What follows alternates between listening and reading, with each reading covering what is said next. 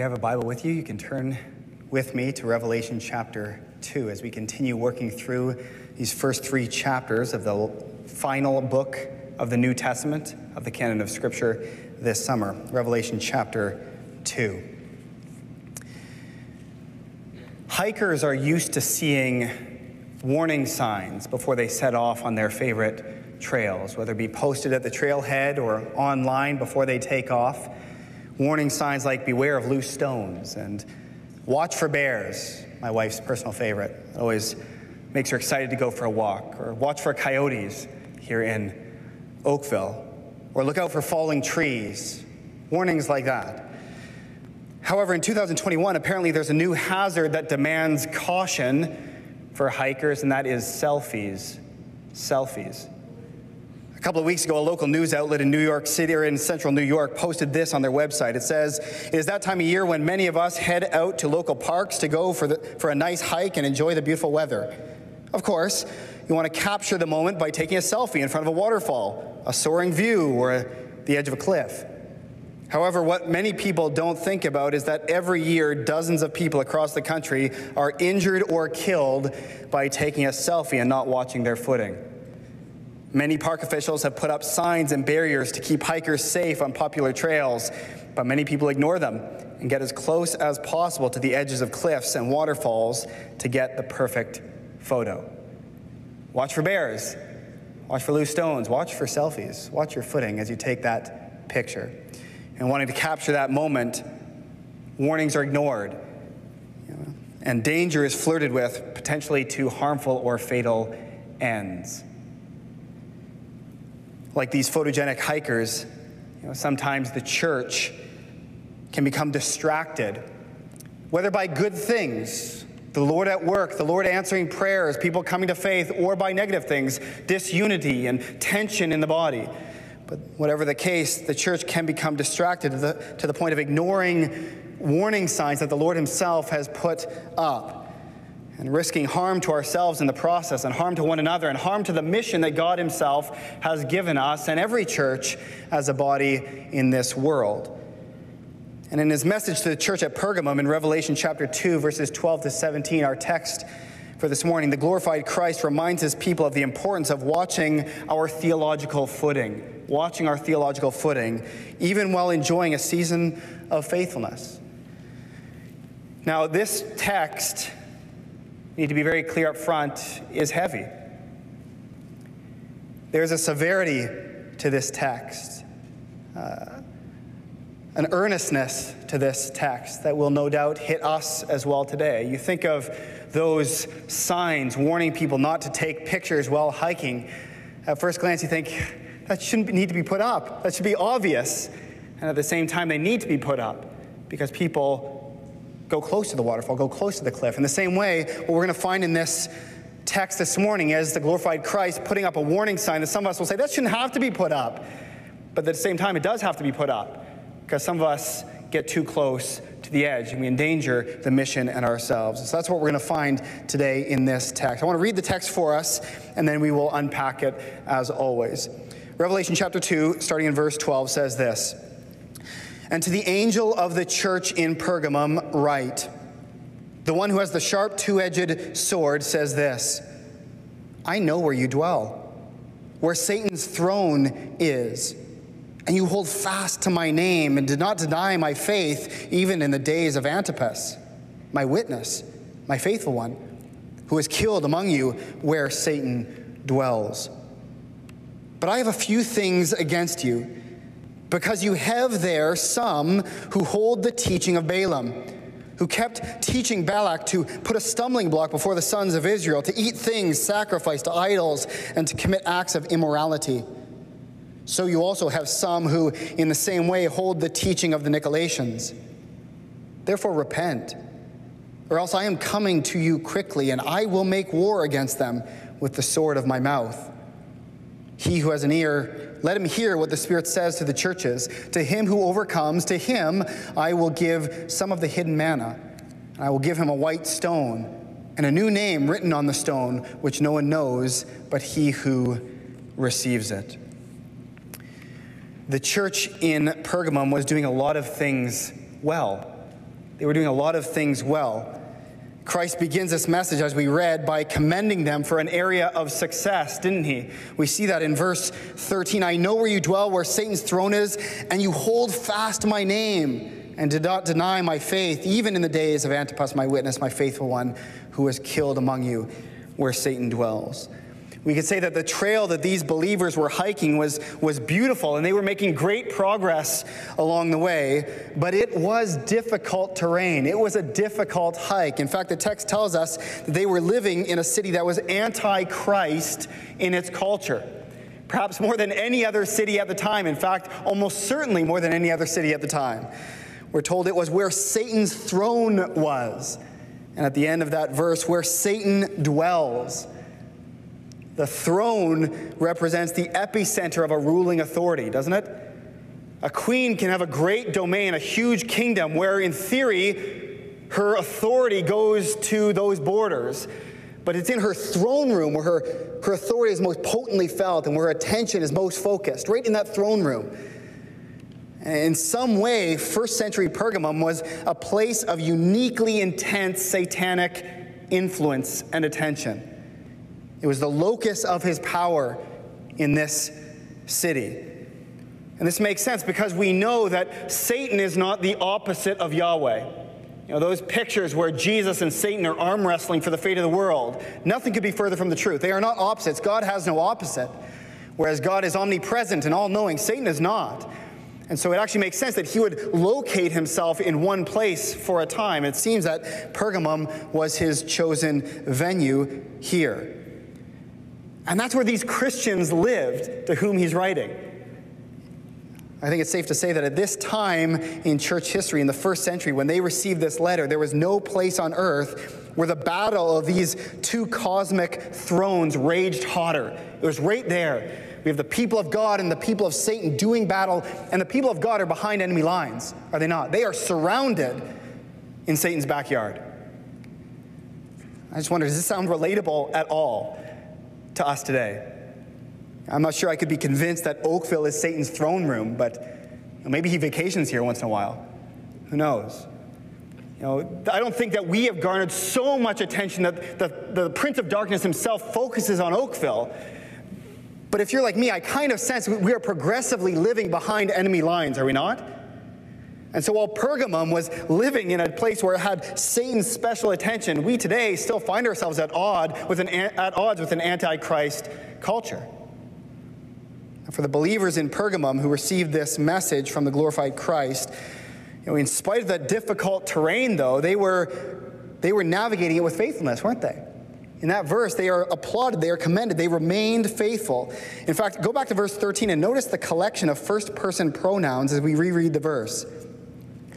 He says, I know where you dwell, where Satan's throne is, and you hold fast my name and did not, did not deny my faith, even in the days of Antipas, my witness, my faithful one, who was killed among you, where Satan dwells. You know, they may have been living in Satan's backyard, but these Christians were committed to Christ. They were committed to Christ, even to the point of martyrdom, exemplified by Antipas, to whom we really don't know anything, of whom we don't know anything except for what's told us here that he was faithful unto death, one of them in their midst. It didn't require any explanation. They all knew Antipas. Hear what happened to Antipas?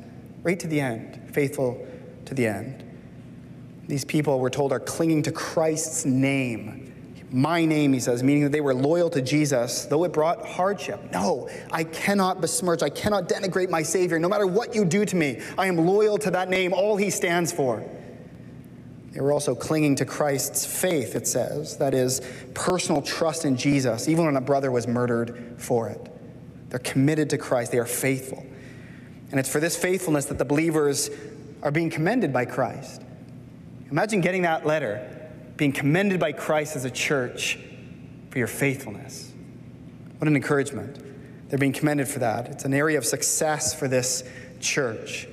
And as the message closes in verse 17, they're reminded of the incentives and the rewards for such faithfulness. Verse 17 again says, He who has an ear, let him hear what the Spirit says to the churches. This is Christ inviting all to listen in. Everyone listen in, not just Pergamum. To him who overcomes, to him I will give some of the hidden manna And I will give him a white stone and a new name written on the stone, which no one knows but he who receives it. He's saying, All who overcomes through faith in Christ will be given three things given hidden manna, a white stone, and a new name. I want to be very clear that this is unclear. It's really hard to understand what he's talking about here. You know, and I'm going to give it my best shot in a moment, but, but this is difficult. I don't really, am not really convinced. So I'm going to give you my take on July, what is it, 11th, 2021, but July 12th, 2021, it might change a little bit. But here's what it is. But what we know for sure, so while, while the exact meaning of these things is unclear, what is clear is that the people in Pergamum knew what he meant. And what else is clear is that they were rewards. They were incentive. Whatever they are, they're good. He's saying this is what you get for overcoming. This is what you get for faith in Christ. Okay, so let me take a shot. First, the hidden manna. Well, clearly that alludes to that time in the wilderness, right? Where God provided for his wandering people in Numbers and Exodus by giving them bread from heaven to sustain them. He's providing for them what they need to survive, all they need, in fact, miraculously. And so in Revelation chapter 2, Christ seems to be saying that, like with Israel in the wilderness, in the future, he'll provide believers with all that they need there will come a time when we are completely satiated by the hand of God Himself. And why is it hidden? Because right now, as we sit in this current age, it's in heaven with Christ and is waiting to come when it is waiting to be revealed when He arrives with it. So there is coming a day when believers will be completely satiated. We will have everything we need to. He who overcomes, you will get that hidden manna. It will appear and you will be satiated. Now, as for the white stone, I think this may harken back to the Ten Commandments. You know, God's moral law that was written by God on what? On tablets of stone. Listen to Deuteronomy chapter 27 in this description. Then Moses and the elders of Israel charged the people, saying, Keep all the commandments which I commanded you today. So it shall be on the day when you cross the Jordan to the land which the Lord your God gives you that you shall set up for yourself large stones and coat them. If you have a King James Version, that's translated, whitewash them, coat them with lime, whitewash them with lime, and write on them all the words of this law when you cross over, so that you may enter the land which the Lord your God gives you, a land flowing with milk and honey, as the Lord, the God of your fathers, promised you. So it shall be when you cross the Jordan, you shall set up on Mount Ebal these stones, as I am commanding you today, and you shall whitewash them, coat them with lime. So if this is what's being referred to in Revelation chapter 2, then, then Christ is promising a pure memorial to the moral law of God into which the glorified believer will eventually be. Romans 8 says, Those he justified, he will glorify. There is coming a day in the future when we will be completely satisfied. God himself will give us all we need, and we will be walking monuments to the moral character of God when we are glorified. We will walk around whitewashed, pure, reflecting his character. Now, the new name this could refer to the finalization of our adoption into God's family when He has consummated all things. In Romans 8, again, we're told in Romans 8, verse 23, and not only this, but also we ourselves, having the first fruits of the Spirit, even we ourselves groan within ourselves, waiting eagerly, waiting eagerly for our adoption as sons and daughters, the redemption of our body. As trusting Christ, we've brought, been brought into the family, but that finalization of adoption awaits that moment in the future when we stand before Him. And we're given this new name that no one knows except the one receives it. I think that speaks to the, the intimacy between our Heavenly Father and the one adopted. We await these things, and these are promises, these are good things, rewards, incentives for maintaining faithfulness in the present.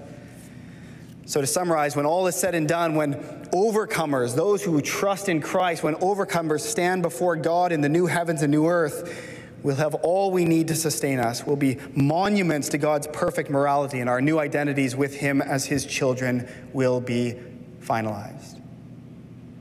Now, again, ask me tomorrow, I might say something different. But what won't change is the fact that this is good news.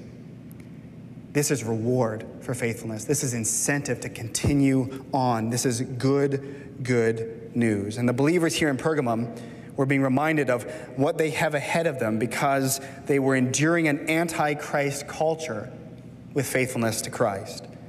This was an area of success for this church. It was difficult terrain that they were hiking, but they were making progress, and Christ commends them. As Christians today, we need to understand that faithfulness to Christ is always its own reward. It's not a means to the end. Faithfulness to Christ is the end that we are called to, to choose Christ rather than whatever culture we live in and whatever they espouse to be right, is to choose Christ. And every time that you or I or our families or our church family makes a decision to follow Christ instead of the world, every time we do that, no matter how small and insignificant we think that choice may be, you know, there are big bouts of faithfulness, and sometimes the day to day grind is just little acts of faithfulness, right? Little decisions to choose Christ over the world. But every time we do that, it is approved by God. It is never a waste, it is never unnoticed, and will never go unrewarded. Every single decision we make to follow Christ and not the world. Faithfulness to Christ is always its own reward. Always, always, always. That's what we're called to as homes, as individuals, and as a church. Be faithful to Christ. Every time you say no to a temptation, faithfulness to Christ. Every time. You may fall the next time, but that time is faithfulness to Christ. You get up, you go again, you ask forgiveness, He promises forgiveness, go again. Every time you say no to temptation. Every time you choose to forgive rather than seek revenge. We live in a culture right now that reeks of revenge. There's no forgiveness in our culture today. And every time we are wronged and we say, I forgive, like Christ forgave me, I forgive, every time we do that, we are choosing Christ and not the world. Remember, months ago, Dr. Jim preached a sermon on forgiveness, called it Doing Work with God, doing that work with God. It's between me and the Lord. Someone wrongs me, I'm going to do work with God, I'm going to forgive them. That's choosing Christ rather than the culture. Instead of getting our pound of flesh, getting back. No, vengeance belongs to the Lord going to choose forgiveness. Every time you seek unity rather than division. The church today sits on a powder keg of disunity right now. There's so many things, and I think that's always been the case, but it seems super potent right now. Every ch- time we choose unity in the body of Christ rather than disunity, we are choosing faithfulness to Christ. Every time we pray for divine aid rather than trying to handle things ourselves, choosing Christ. Every time we teach the next generation how much better God's way is than the progress touted by this world, every time we do that, we are choosing Christ, not the world. Every time we decide to obey God, even when we don't understand why his way is better. See, God calls us to obedience, not necessarily understanding. In our culture, we like to understand things before we obey. Okay, I, I, I, get the words that you're saying, the call to obedience, but I want to know why. I want to know why that's better. I want to know why that makes sense. And sometimes by God's grace, we get to see that. We get to see why it's better. Sometimes we don't. Sometimes God has to say, like every parent has to say sometimes, because I said so. Just trust me on this. It is better for you. And every time we choose to trust God in that way, it's an act of faith. All of these acts of faithfulness and many, many more, all of these acts of faithfulness to Christ, His name, His faith, in the face of opposition are never wasted. They are seen by God, they are commended, and they will be rewarded. We are called to faithfulness. That is an end in and of itself faithfulness to Christ. Now, while the believers in Pergamum were experiencing great success in their faithfulness to Christ, and they were commended for it, there was one area in which they were vulnerable to slip and fall. They had gotten close to the edge. They had gotten close to the edge of that waterfall, edge of that cliff. And so they had a flaw to address, and that's what we're going to see next. There was a flaw to address. What if the letter ended at verse 13? What a great letter it would be. You've done this so well, even to the point of martyrdom, signed Jesus. Oh, great letter to receive. It doesn't end there, unfortunately. Jesus says this in verse 14 and 15 But I have a few things against you. Because you have there some who hold the teaching of Balaam, who kept teaching Balak to put a stumbling block before the sons of Israel, to eat things sacrificed to idols, and to commit acts of immorality. So you also have some who, in the same way, hold the teaching of the Nicolaitans. You know, the contrast is jarring. If you read the letter straight through, like we did at the beginning, he moves from Antipas, a martyr in faithfulness, right to the Nicolaitans and right to Balaam. It's quite a swing, a 180 degree swing. It's jarring. Now, the account of Balaam he's looking back to, we need to re- review a little bit. We won't turn there, but it's found in Numbers chapter 22 and 23, 24, and 25. It's a, a long saga, and some of you know it well. Essentially, this is the time when Israel is conquering the promised land with God at the front of their army. They're moving through, conquering the promised land, conquering Canaan, and they set up camp at Moab, a city that is reigned by a king named Barak. And Barak the king, he looks out over the horizon, he sees the Israelite camp set up, and he's heard news about this Israelite camp and their God, and it makes him nervous. How could it not? He starts to get fearful. Are they coming from Moab? Yes, they are. So he gets nervous. He starts to scheme. What can we do? And so he actually sends word to a prophet of Yahweh, a prophet of the God of the Israel sitting at his doorstep. And he says, I'm going to bring this prophet forward and ask him, I'm going to pay him, I'm going to offer him honor and money if he would just, in the name of that God, curse that God's armies. And he goes and he convinces Balaam, this prophet, to come and, and look out over this massive sea of, of enemies coming to his gates. And he says, You need to curse them. Call upon Yahweh, your God, their God, and curse them so they can't come against us. Balaam says, That's not how prophecy works. That's not how my office works. I can only say what God gives me to say. I'm a conduit of thus saith the Lord. I'm a conduit of his words. I can't do that. And Barak is so desperate, he says, Give it a shot anyway. And Balaam opens his mouth and blesses Israel. Barak says, No, no, try again. Blesses him. No, try again. Blesses them again. Eventually, Barak, Barak is infuriated at this time and fearful of this army, says, Get out of here. You don't get any money, you don't get any reward. You're useless to me. Sends him off. So at this point of the story, Balaam has done what a good prophet of the Lord should do. But Balaam wants that money. He was promised reward. He was promised fame. He was promised honor. I want that. How can I do it? I clearly can't say things the Lord isn't giving me to say. So what can I do? And he comes up with a scheme. That's the scheme mentioned here in Revelation chapter 2. It's more subterfuge. He goes to, he goes to Barak and he says, What you need to do is you need to introduce idolatry, introduce immorality into the camp of the Israelites. I can't curse them for Yahweh but introduce some things of your culture into their culture and just watch it spread like wild, wildfire. It takes them down from within. So Barak says, it's an interesting idea. Moab does that. Israel falls into sin. God punishes them.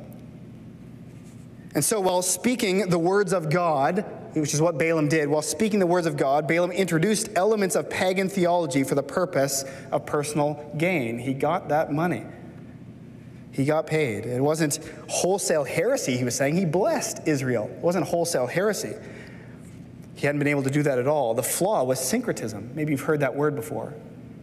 Syncretism is that combining or blending of different worldviews. Here's the worldview of Christianity. Here's the truth. Here's what God has given his people to believe and how to behave and what he's like. Here's that corpus of doctrine that makes up that worldview. Syncretism takes a little bit from Canaan, a little bit from Moab, and just brings it in. And I mean, it's not that big of a deal. They shave off some of the rough edges to make it a little bit more palatable, and they can go about interacting with some of these other cultures, not be so offensive. That's what syncretism is. It's syncing together different worldviews and watering them down, and thus them eventually looking like nothing like they began. That was the sin of Balaam, as it said in Revelation chapter 2. It says Balaam, who kept teaching Balak to put a stumbling block before the sons of Israel, to eat things sacrificed to idols, and to commit acts of immorality. He encouraged small compromises in the people of God. And that's what Christ is calling Pergamum out on. Well, they've been largely faithful, as we already read. They were faithful, some of them even to martyrdom. They're also tolerating unconvicted people who are promoting compromise, seeking to combine elements of the demonic culture with worship of the one true God. You just say it out loud, you think, how can you do that? What, what, what are you thinking? Taking elements of Satan's backyard, Satan's throne room, and bringing it into the church and mixing it together like it's no big deal. How is that possible? But that's what was going on. And we're not told exactly what they brought in from the culture, but ultimately it doesn't really matter. We don't need to know. Just that they were not being careful with their theological footing. They were not being careful with their theological footing as they, they should have been. And as the story of Balaam illustrates, that can lead to devastating results. It takes it down from within. What a clever strategy of the enemy, no? It's not wholesale heresy. We can't do that. We're speaking for the Lord, but insipid little sneaking in, chipping away at the foundation. No one would give someone a peanut butter sandwich with just a little bit of rat poisoning in it, right? Just a little bit, just a touch. Compared to the whole, I mean, it's mostly peanut butter and jam. What's the harm? The harm is that little bit gets through it all, and it's fatal. It kills, it tears down. It's just like false teaching, syncretism. We have this beautiful theological sandwich the Lord has given to us, and we want to enjoy it, and we want it to protect us and sustain us. But when we allow bits of the world to come into the church, we're sprinkling rat poisoning into this meal that God has given us. As, as Andrew mentioned a couple of weeks ago, as we keep reading this text, the Nicolaitans, we don't know a whole lot about them, but it seems to say in this text that they were doing similar things to Balaam. They were, they were characterized by sloppy theology and, and licentious living. What does it matter? Right, what does it matter? Bring some things in from the culture. It's not that big of a deal. I mean, we're still mainly united, right? It's not that big of a deal. It was licentiousness. And Christ condemns it here, and he condemns the ones tolerating it as well. Jesus commends this church for a significant area of success. He does. They were being faithful to Christ in Satan's backyard, but there was also a flaw to address. There was something they were doing wrong. They're tolerating people in their midst who, while perhaps saying the right things about Christ, are also incorporating anti-Christ thinking into their faith and spreading it through the church. And this is a risk in every age, on every continent, in every church, in every home, and in every life. It's always a risk. It's always a risk. Whether intentionally or unintentionally, we all face the temptation to soften convictions and to capitulate to our culture. Just, just a touch, just a little bit. There's always that risk. I was just thinking this morning about what that might look like in our culture and what are some of the things in the world around us that we are tempted at sometimes to just soften a little bit on what God has said. And we sometimes say things, well, God isn't super clear on this issue. You know, the world in which we live today has very different views of, of sexuality than God does, don't they? Well, it's just physical. No one's getting hurt. Isn't that the mantra of the day? As long as no one's getting hurt, then it should be okay. Well, who says no one's getting hurt? That's the question we should ask. God says people are getting hurt. So the, the, the world around us has this view of sexuality, and the church at times just says, ah, we, I mean, give and take, right? We want to win some people, we'll soften a little bit. Well, God is teaching here, it's kind of offensive to a world that thinks differently. We'll shave off some of those rough edges make ourselves a little bit more accommodating to we want to win them after all. Or the world's view of justice right now. The world's view of justice, as I mentioned earlier, is not the biblical view of justice. It's not the same thing. And when we listen to all the cultural commentators yap on about what justice looks like in this world, it starts to seep in and we start or we risk getting close to that cliff and start viewing God's view of justice, viewing the Bible through that lens of cultural justice which looks nothing like biblical justice. It's dangerous. We're letting that seep into the church, and you can see how it would tear things apart like it did the Israelite camp at the foot of Moab. We talked about this in Sunday school this morning authority. Where does authority lie? I mean, there's a wholesale attack on the whole concept of authority in our culture today. And we as Christians have a very clear view of authority. God made us, He reigns, He's in charge, He has spoken. We're creatures, he's the creator, we listen to him. That's offensive to the world. Yeah, that softening of authoritative lines of what it looks like to submit to someone who has authority is just anathema in our culture today. And sometimes that can seep in if we're not careful. That's introduced into the church culture. How about eternity? You know, what is, what is our view of eternity compared to the culture around us? How do they view eternity? You know, live for today, they say. That's what we live for. And Christians say, what? That is not the view of God. He says, we have, this is a vapor, this life. We have eternity in His presence, and we plan for that, and we live it with eternity in mind. See, there's just a few examples of, of, of things in our culture today that are so potent, and we're surrounded by it, and we need to be careful that we don't tiptoe close to the edge to get that selfie. You know, we're, we're getting close, we're getting comfortable. We're getting comfortable. We need to have our guard up. This church in Pergamum, they were doing a lot of things well, but they had one flaw. They were tolerating some soft pedaling of God's view of the world, God's view of people, God's view of, of idolatry, God's view of promiscuity. They were soft pedaling it. And it really doesn't matter their motives, does it? We just want to be like the world so we can win. The, it doesn't matter, God says. You're playing with fire. things more powerful than you. You need to understand that. The ways we are tempted to compromise today, and listen, I feel it. I feel it. We all feel it if we're honest, those temptations. It would just be easier to not say something then. It'd be easier to, to change my view just a little bit, to soften that, or to say it's not that big of a deal. It's not central to the Christian faith. And we like to create these theological triages, right? Here's the, the core things, and certainly that's true in Scripture. I pass on to you what is of first importance, primary importance. Are core doctrines, but that doesn't mean the other doctrines are unessential and not worth fighting for. The ways we're tempted to compromise and blend and soften are countless. And make no mistake, like Balaam, when we do that, it is always for personal gain. We may, may not be getting paid for it, but there's always personal gain. Right, we soften, I'm going to soften this view of sexuality. Well, what does it bring me? It brings me a momentary respite from oppression. It brings me a momentary time out with the world. The problem is, as we've seen, the world keeps wanting more, more, more. We cannot give up enough to a culture that hates Christ. It's not that we're thinking that they should believe these things. They can't believe these things until they're regenerate. They need the gospel. But for the people of God, we want to be very cautious giving way and watching our theological footing. It's almost like, to mix metaphors tragically, it's like we're out in an ocean in a boat. And the boat is, is the doctrine God has given us. And it keeps us safe and it's getting us across the water to safety on the shore. And yet, every time we entertain worldly doctrine and worldly ideology, just entertain them, just tolerate them, it's like a hole pops up in the bottom of the boat starts spraying up. And if, uh, if we keep waiting, it fills up the boat. If we keep being soft on doctrine, another hole pops, another one, another one. We don't have enough fingers to plug them all. They're all too far apart, and before we know it, the boat isn't a whole lot of good. Pergamum was doing this. They weren't plugging the holes. They had become distracted on their hike, and they had drawn too close to the cliff, ignoring the warning signs.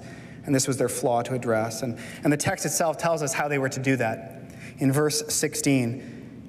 It says, Therefore, repent, or else I am coming to you quickly, and I will make war against them with the sword of my mouth, which is the word of God. The sword, it's truth. I will make war against them. We need to understand that lies are an affront to the very character of God.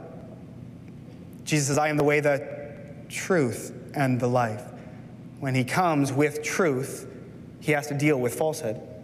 He says, deal with it. Repent, he says. They've got to repent. They, they've got to see their error and turn back to full commitment to Christ. They've got to rid their lives of the syncretism, the false teaching, and the compromise that had set in while they were unaware.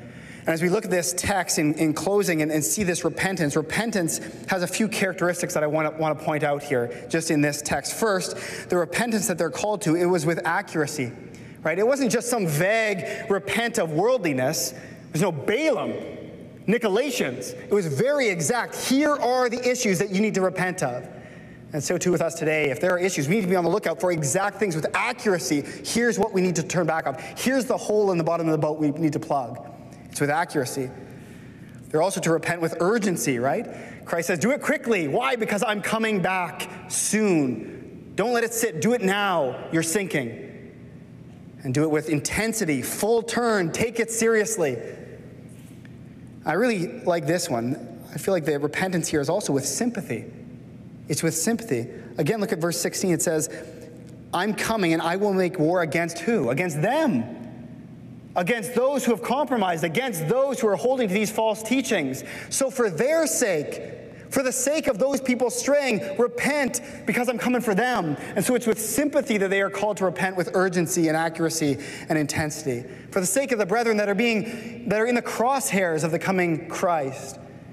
And when he comes, it will be with war. This, this church has a lot going for it here in Pergamum and was commended for a great area of success, but they had a flaw to address. They had some of their some in their midst who were compromising truth, and they had to repent of that apathy, that carelessness. And they had to realign themselves with total commitment to Christ. I told you it's a heavy passage. Taking selfies at the edge of the cliff. It's nerve wracking, but you want to snatch those people from the cliff, right? That's why you put up the warning signs. It may seem obvious, of course course, don't let false teaching into the church. Of course. Of course, don't stand near a waterfall that has a 20 foot drop taking a selfie. Of course, don't do that. But we have to be warned by Christ sometimes. We have to be warned by people sometimes because we get distracted. So Christ is warning here. Essentially, Christ is telling the church at Pergamum and the church at Oakville as well to purge or be purged. That's what it is. It's harsh. He says, Get your house in order. Purge that compromise from your midst. Purge that syncretism, or I'm coming and I'll do it for you. Purge or be purged. Deal with the leaks in your ship, or Christ is going to do it when he returns. And it will be war with the sword of his mouth, with truth. It will be swift and total and final. You know, the, the future of our church family, it depends not on a certain program it depends not on a certain ministry that we lack or we have or we need to get up off the ground or anything like that. That's not the future of any church. That's not the future of the church. The future of the church depends on the fidelity to the teachings of Christ. That's it. That's how we will be measured in the end. How faithful are we to Christ? And the great thing about that is when we are faithful to Christ's teachings and guard the deposit once for all delivered to the saints, when we do that, all those other things we want to do, be a light in the community, minister to people, to the lost, minister to the hurting, all of those things flow naturally out of a clinging to that truth. But we have to put the cart before the horse. We have to, or we don't want to put the cart before the horse, rather. We want to keep it in right order. If we compromise, if we tolerate any teachings of the world and, and allow them to color or dictate what we do, it will be a matter of time before we sink. That's what Christ is warning this church of and warning us as well. We must purge our lives of any syncretism and realign our, ourselves with what the believers in Pergamum were commended for before their rebuke. Again, what if the letter had ended at verse 13? I mean, that's what we want, right? Faithfulness at all costs, just like, just like Antipas. Be faithful. Sign Jesus says, repent. Look for those compromises. Look for areas where Balaam is sneaking in and saying, just introducing things into the church that will tear us down from within. We need to purge or be purged. So I want to suggest three ways in closing that we can do that very quickly. First, I want to encourage you this week and in the weeks to come, pray for the elders of this church. This is one of the main bullet points on their job description, is to guard the church against falsehood, to monitor what comes in, it's a heavy job. It's a daunting job. Sometimes it means tough conversations. So, and it definitely takes godly wisdom to know how to protect the church from not all the time full out heresy, which is certainly on the job description, but sometimes just little tiny compromises. Some of the elders' job is to pull people back from the cliff before they fall over. So pray for the elders for discernment, for boldness, for sympathy, for all that we need to do this. It's a heavy job and one that we will answer for. So, if nothing else, pray for us. A bit of a self serving application. Pray for us, please. I hope that you do that anyway. So, that's the first thing. Pray for your elders, the people who will give an account and give guard for your souls. Secondly, examine your life. You know, even just this week, take a look at your life. The, the famous you know, computer adage, garbage in, garbage out, is true of our lives. We've mentioned that before. You know, I can't fall prey to syncretism if I'm not letting that garbage into my life to begin with. It's really hard to compromise the truth if I'm not allowing those things. So just take, examine your life, take stock of your life. What are the voices being allowed into your life? What are you watching? What are you listening to? What's coming in? How is that coloring the way that you view God's world? Examine your life. And finally, examine your home and your church. And not in a cynical, critical way, like looking around the church trying to find the falsehood and find the compromise and call it out. Not like that, but with, with care and sympathy. Look at your home. Are there any ways in my home and in my friend circles, in my workplace, that, that there's some compromise thinking, that I have something to do that I can pray about, I can address? Anything in our church family that you see that's compromising? That, that we just might be getting a little too close to the cliff. We might not even be in sin yet, but we're flirting with disaster, perhaps. So, those are the three things you can do this week as we feel the weight of this text. And it is a weighty text, to purge or be purged. We want to pray for the leaders of this church and honestly, the leaders of the churches around us as well. Examine our lives and examine our homes and our churches.